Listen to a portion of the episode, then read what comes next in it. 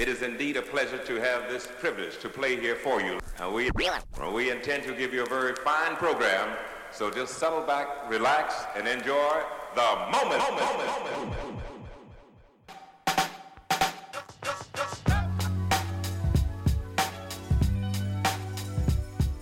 All right. All right. So, hey, Mariah. hey, how are you? I'm well. I'm well. Thank you for joining me for Mic'd Up um, I'm really excited to talk with you. I'm excited to be here. Yeah. So um, I, I kind of I was roped, not roped in. I hate to use that word. I was brought in to um, the amazing, uh, I guess, series of events taking place at the College of Charleston campus, um, the Women's Studies Department, and then um, the folks over at uh, folks over at Royal American hit me up, hit my friend Benny up, and like, hey, we're doing this event at Royal American. When I saw who was performing, it didn't ring a bell initially. But then yeah. Mariah, when I saw your picture, I was like, oh, oh shit. yeah. and I'll bleep that out. but yeah, I was like, oh man. Um, so for those who don't know you, Mariah, just go ahead and just tell me who you are and what you're all about. Yeah, I'm just a queer black girl from the South that is tired but uh, and ready to make some change. I got into politics about two years ago. Um, you know, I guess the, the, the the long story is that I got into politics via hip hop. Mm-hmm. Um, Athens downtown area, Athens, Georgia, where I live. There's a lot of racial discrimination, a lot of segregation still that um, is de facto and unchallenged by a lot of those that do benefit from the establishment. And so I wanted to change that. I wanted to get my story out um, to, you know, save my own life from some of the things that I had survived and to create community around music and to integrate our public spaces and to make space for people of color to share their stories as well. So I started organizing musically, putting together hip hop shows and connecting people from the distal corners of Athens around music who you know be they beatsmiths or or MCs or graphic designers or b-boys just trying to bring folks together where they felt like they were the only ones in a in what you know what the myth will tell us is a predominantly white town and so right. through that I came to see that we were making cultural change but without policy change the things that had held people back from giving telling their stories full throatedly and having these spaces in which to do so and and so, and recovering and healing from uh, the the stories the the trauma that they were expressing through their music you know without policy change our movement had hit a ceiling. And so i got involved in electoral politics. I became a campaign manager for my friend and fellow hip-hop artist tommy valentine. I decided to run for office myself. As his running mate in an adjacent district declared my candidacy at my album release show in February of 2018. And uh, I won county commissioner in May of 2018 by 13 votes. And I've been serving on the Athens Clarke County Commission ever since then. Um, I'm also on the side. I'm also a PhD student, but you know that's neither here nor there. uh, that that's dope. I think you're literally doing what folks um, they might have it on their heart in places like Charleston as well, demographics demographically speaking, it may be different, right? There's a there is a rich black uh, presence here, black culture here. The Gullah Geechee uh, culture is here. However, I feel as if um, some of those forces that you're up against, that you face in Athens, are things that we contend with here as well. And, and I love that you just kind of like created your own lane in terms of how to achieve electoral justice or electoral access or how to participate in electoral politics. Um, so let me ask you a question. Back it up a bit. Did Tommy win when you ran um, when you were his campaign manager? so unfortunately, he was running up against a lady who had served on the school board for 16 years and thus had something of incumbent status in that race. So he unfortunately was not able to make it through. Yeah. But at least we we got we got one of us through, and yeah. um, I'm really proud of the work that we did because win or lose, you know, I thought about this as I ran myself. We were transforming the conversations that the community was having about what they deserved and what so, was possible. So, would you characterize it as an insurgency campaign, the one that you ran? Oh, absolutely. I mean, I represent, as running to represent at the time, uh, the only per, uh, majority black district in Athens. In some parts of the district, the poverty rate is as high as 50% and there's a lot of political apathy because folks have been beaten down for so long so so running in charging in to like transform people's ideas about what you know the community ought to have and what what was possible for us um, up against a political establishment that had been really complacent and comfortable with assuming the seats of power without getting anything done for the people for a long time. Um, yeah, I would, I would, I think insurgency is a proper term. Yeah, you know it, it's it's so dope. I love how much you use hip hop as a as a springboard. Um, this show, Mic'd Up, is called Mic'd Up. Um, I, I take it from hip hop. I was born and raised on hip hop. Um, you know, it's so much of that infused because hip hop is inherently political. Um, it, it came out of the burning Bronx, right? You know, exactly. um, and, and it was it was created by the the the sons and daughters, the the, the sons and daughters of Jim Crow refugees like myself who migrated up north and, and created this this explosive and, and massive and, and, and, radical platform. So let me ask you this. So as you're navigating these spaces musically, how are your fans or those who just want to like not just want to vibe, but those who know you musically, how how receptive were, were they to you making, I guess, a more of a political stance and running for office? They were my army. Those were the folks that were out knocking on doors with me. Those were the yeah. folks that were out making calls for me. Those were the folks playing the the benefit shows that we were organizing to raise money. You know, those are the folks that saw that the system wasn't working for them and believed that through, you know, listening to the music and the messages of like rising up from the ashes, you know, and sharing similar stories themselves, you know, they're the ones that saw the need, the desperate need for change. And so whether or not you know whether or not they got fully engaged despite you know some of them did but others you were were there just to vibe i think there was a un- unanimity in the realization that we can do this and that um it, the time had come the time had been been come. Absolutely. Okay. Well i think that's awesome. I, I, love how you you you um again i love how you just found your own lane there. Let me ask you this.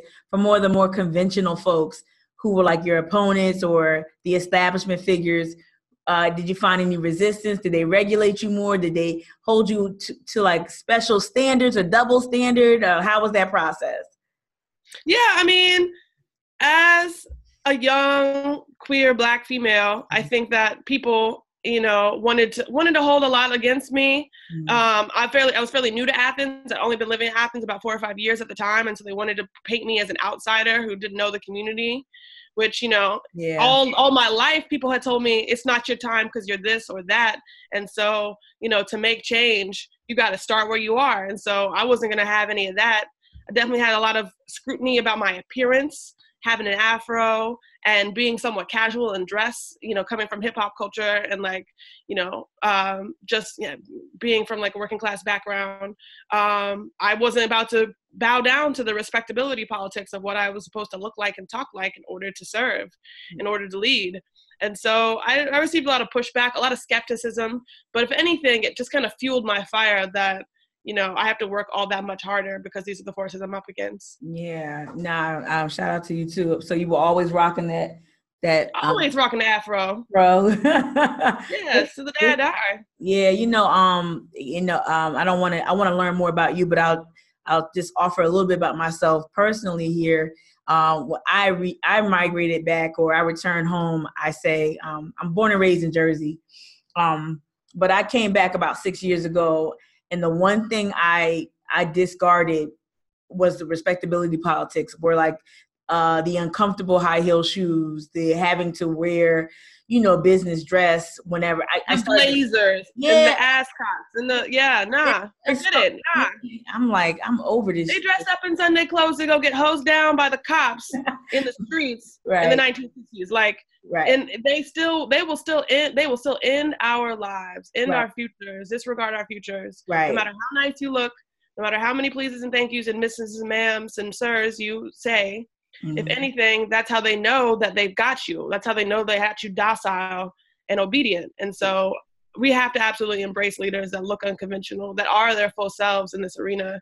Right. Because they're the least they're the ones that are being most impacted typically by bad institutional policy. Absolutely. Like I always say, justice cannot come at the cost of black acquiescence. Like I, am not willing to pay that. And um, you know, I understand why our foremothers and forefathers had to had to employ whatever tactics they did, but we know that there's limitations to respectability, ma- major limitations. So let me ask you um, another question. So um, maybe bring it to Charleston. So last week, was last Friday, you performed at Royal American. Um, tell me how you were brought to Charleston. So the long story is that the College of Charleston was preparing to award Nikki Haley, mm. former UN ambassador, mm. Women of Courage Award. And folks, you know, in the Women's Studies Department, African American Studies Department, progressives throughout campus weren't mm. having that. And they mm. wanted to do something, some sort of counter event to highlight what true courage is and to give people something to rally around rather than to simply state our opposition to what was happening to build together in a positive way so that we could move forward from that unfortunate moment for the campus to you know embrace and advocate for radical change. And so um, chris deweld from the women and gender studies department yeah. shout out to chris um, reached out to me about coming and speaking on campus. She also helped organize the show at the royal american and so i'm very indebted to them for bringing me to charleston. Nah you said it all sis yeah. I sh- well, I should ask your pronouns. What's your pronouns, Mariah? She, her is fine. Okay. Yeah, you set it off. I, I, um, Benny, my uh, friend who also performed before you, uh, who opened up, we were just in the corner, just going back and forth about how much like that energy, that free, you just so free when you when you perform, and it was just awe inspiring. You set it off. How'd you how'd you feel the crowd uh, received you? Wow, I could tell they were listening really intently, and like the mm-hmm. vibe was good. I could tell the energy was high among them. the The response in terms of the call and response, I tried to make it very engaging, and they were getting down on that. We I jumped off stage and like got them to dance a little bit. You know what I'm saying? So like I feel like it was really well received. They were listening, and, and hopefully their messages that they needed to hear. But in my reception after the show, I felt like people expressed that it had been very moving for them. So that's all I come to do, you know let, let me do this and i'm not going to ever indict my people or i'm not trying to be overly critical. I actually want to know too did you observe something? Did you feel something? I, I asked this because a lot of folks come here and they feel something in charleston. They feel like maybe some sort of um like i always say it's a patina of politeness. It's like a film. Did you feel a little something not uneasy but something different culturally here in charleston? Um, I think that it's hard for me to say whether or not I was getting a sense of Charleston as a city at large, or whether or not I was enveloped in a rosy bubble of of you know these young activists mm-hmm. on the campus who attended the show and came out uh, to the talk on Thursday. Mm-hmm. So whether or not I got a um, a representative sampling of Charleston, mm-hmm. particularly those at that patina of politeness you're talking mm-hmm. about. Mm-hmm. Um, I can't say what I felt was just a lot of power, a lot of people that were engaged, that were hungry, that have like you know that have that are empowered and ready to do ready to you know roll and shake. And so i i came home very inspired by that. No absolutely. And I, and, and I think that's what i felt in that moment. Um, i felt a lot of energy. People were very hungry to hear what you had to say. I think people also love to see um, courageous folk model certain behaviors. And and then I, I i'm really excited to see what your performance uh, what it kind of means for some other people who spoke to me after your um, after you appeared. So I'm excited to hear more or see more from that. And uh, I'm sure you you gave birth to a lot of innovation and a lot of um, a lot of creative creative outlets let's say. But um yeah okay. So let me ask you this. So you're you're a county commissioner. You're also a phd candidate. And i am. Yep and you're in the hip-hop artist. How do you make this all work? How do you balance all of this well, I tell people when they ask me how I make it all work that I don't know. I, I and embracing that not knowing and embracing the whole journey as dynamic and living and fluid and as uh, as a constant form of practice. Every commission meeting I go into, every speech I give, every policy I'm trying to write, it's all just practice for the next big thing. Mm-hmm. And so remembering that I'm constantly honing my uh, skills, I'm honing my abilities, my you know expertise. Uh, it's all it's all about just getting better. And so uh, things are constantly messy. Things don't work. I fail sometimes. I fail a lot i would say. Mm. um, but rather than getting down on myself when things don't go the way i want or or or um, abstaining from action because i don't know if i have the right answer i would just act anyway and and and constantly reflect that um, self-compassion is key and mm. that as long as i can like love myself through the learning that it requires that like i can i can do this and i'm going to become with each and every step i take the person that the, the new moments of challenge will require Yeah. Um, I listened to another interview you did with another podcast, and the, the name of the podcast uh, escapes me at the moment. But you mentioned, um, you know, you're very you're out there, right? Your your persona is a large persona. Your image, uh, like you said, you live unapologetically, essentially, um, and oftentimes that can invite um, some, I guess, unsavory forces, um, some just explicitly violent um, forces into um, your life. How do you how do you maintain safety? And i'm asking this mariah because i just had a conversation a couple of days ago with black women in movement work myself included who recently experienced violence um, and, and threats. How do you stay safe? How do you how you manage all of that yeah that has been a really difficult question for me particularly when i first started to serve because you know, I've been very critical of the role of police in our communities. Um, we've had a lot of police shootings in the last year. There's a lot of distrust among the, of the police among young people, especially. And so to suddenly be getting death threats and, and wonder to myself, who do I turn to to be to feel safe? You know, do do do the cops come when I call them now? Like, you know, or am I am I on some sort of blacklist? Uh, was it it was a was a was a interesting crossroads for me. But I mean, it's ultimately about, um, I think, uh, just nourishing strong networks of support to know that there's others that I can reach out to if I need safety and if I need if I need um, to be to like kind of looked after in terms of community leaders, people, the strong arms in the community that you know have have themselves networks of people who can keep eyes out for for threats and things like that. I've also just been very purposeful about how and who I engage because you know I'm trying to build a movement. There's some people that want to tear us down, and there's spaces in which they they congregate, they gather, they um, move that I don't necessarily need to be in.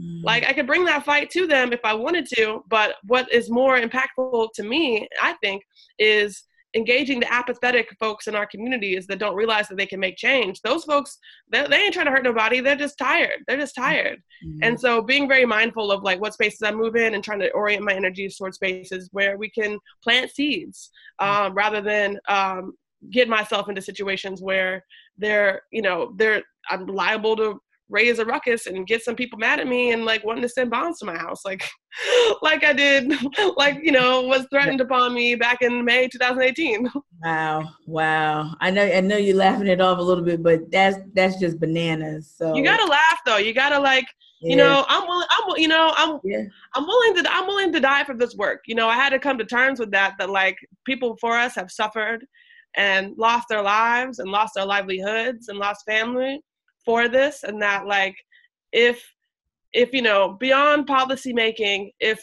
this movement if this if the actions i take if the way i speak out can inspire more people to get involved then you know it's just so much more than my own life so i have to take it with a little bit of levity and laugh and know that like my one life is not you know it's not that important in the grand scheme of things this no. is a movement a lot of people involved yeah absolutely and also too um we can't deny ourselves joy and you mentioned that earlier about just making sure you can can live your full life and and take care of yourself. So you you definitely I, I've definitely chuckled at some some foolishness. So gotcha there. Um, you you said you're you're building a movement. What is this movement you're trying to build? I mean, I, I still am engaged in trying to get people of the hip hop community who have uh, incredibly compelling stories of struggle and incredibly um, complex and rich uh, repertoires, in terms of communication um, that are really powerful for movement building.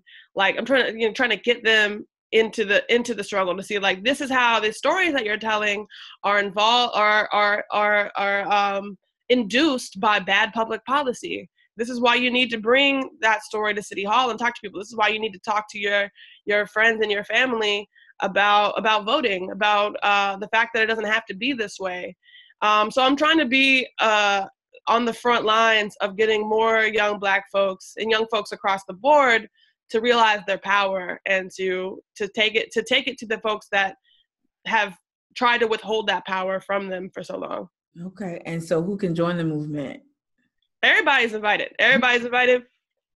I don't count anybody out. I work with a lot of college students. I work with a lot of working class working class black people. I work with a lot of people who have struggled with mental illness and are trying to figure out their way forward. As people in the movement who you know are still dealing with healing from bad institutional policy. I deal with a lot of older black folks who you know are similarly apathetic because the status quo has convinced them that nothing can change for a long time and they have become complacent about it you know, I work with everybody, everybody, everybody who's trying to find the way to use their voice to like create these ripples in the system.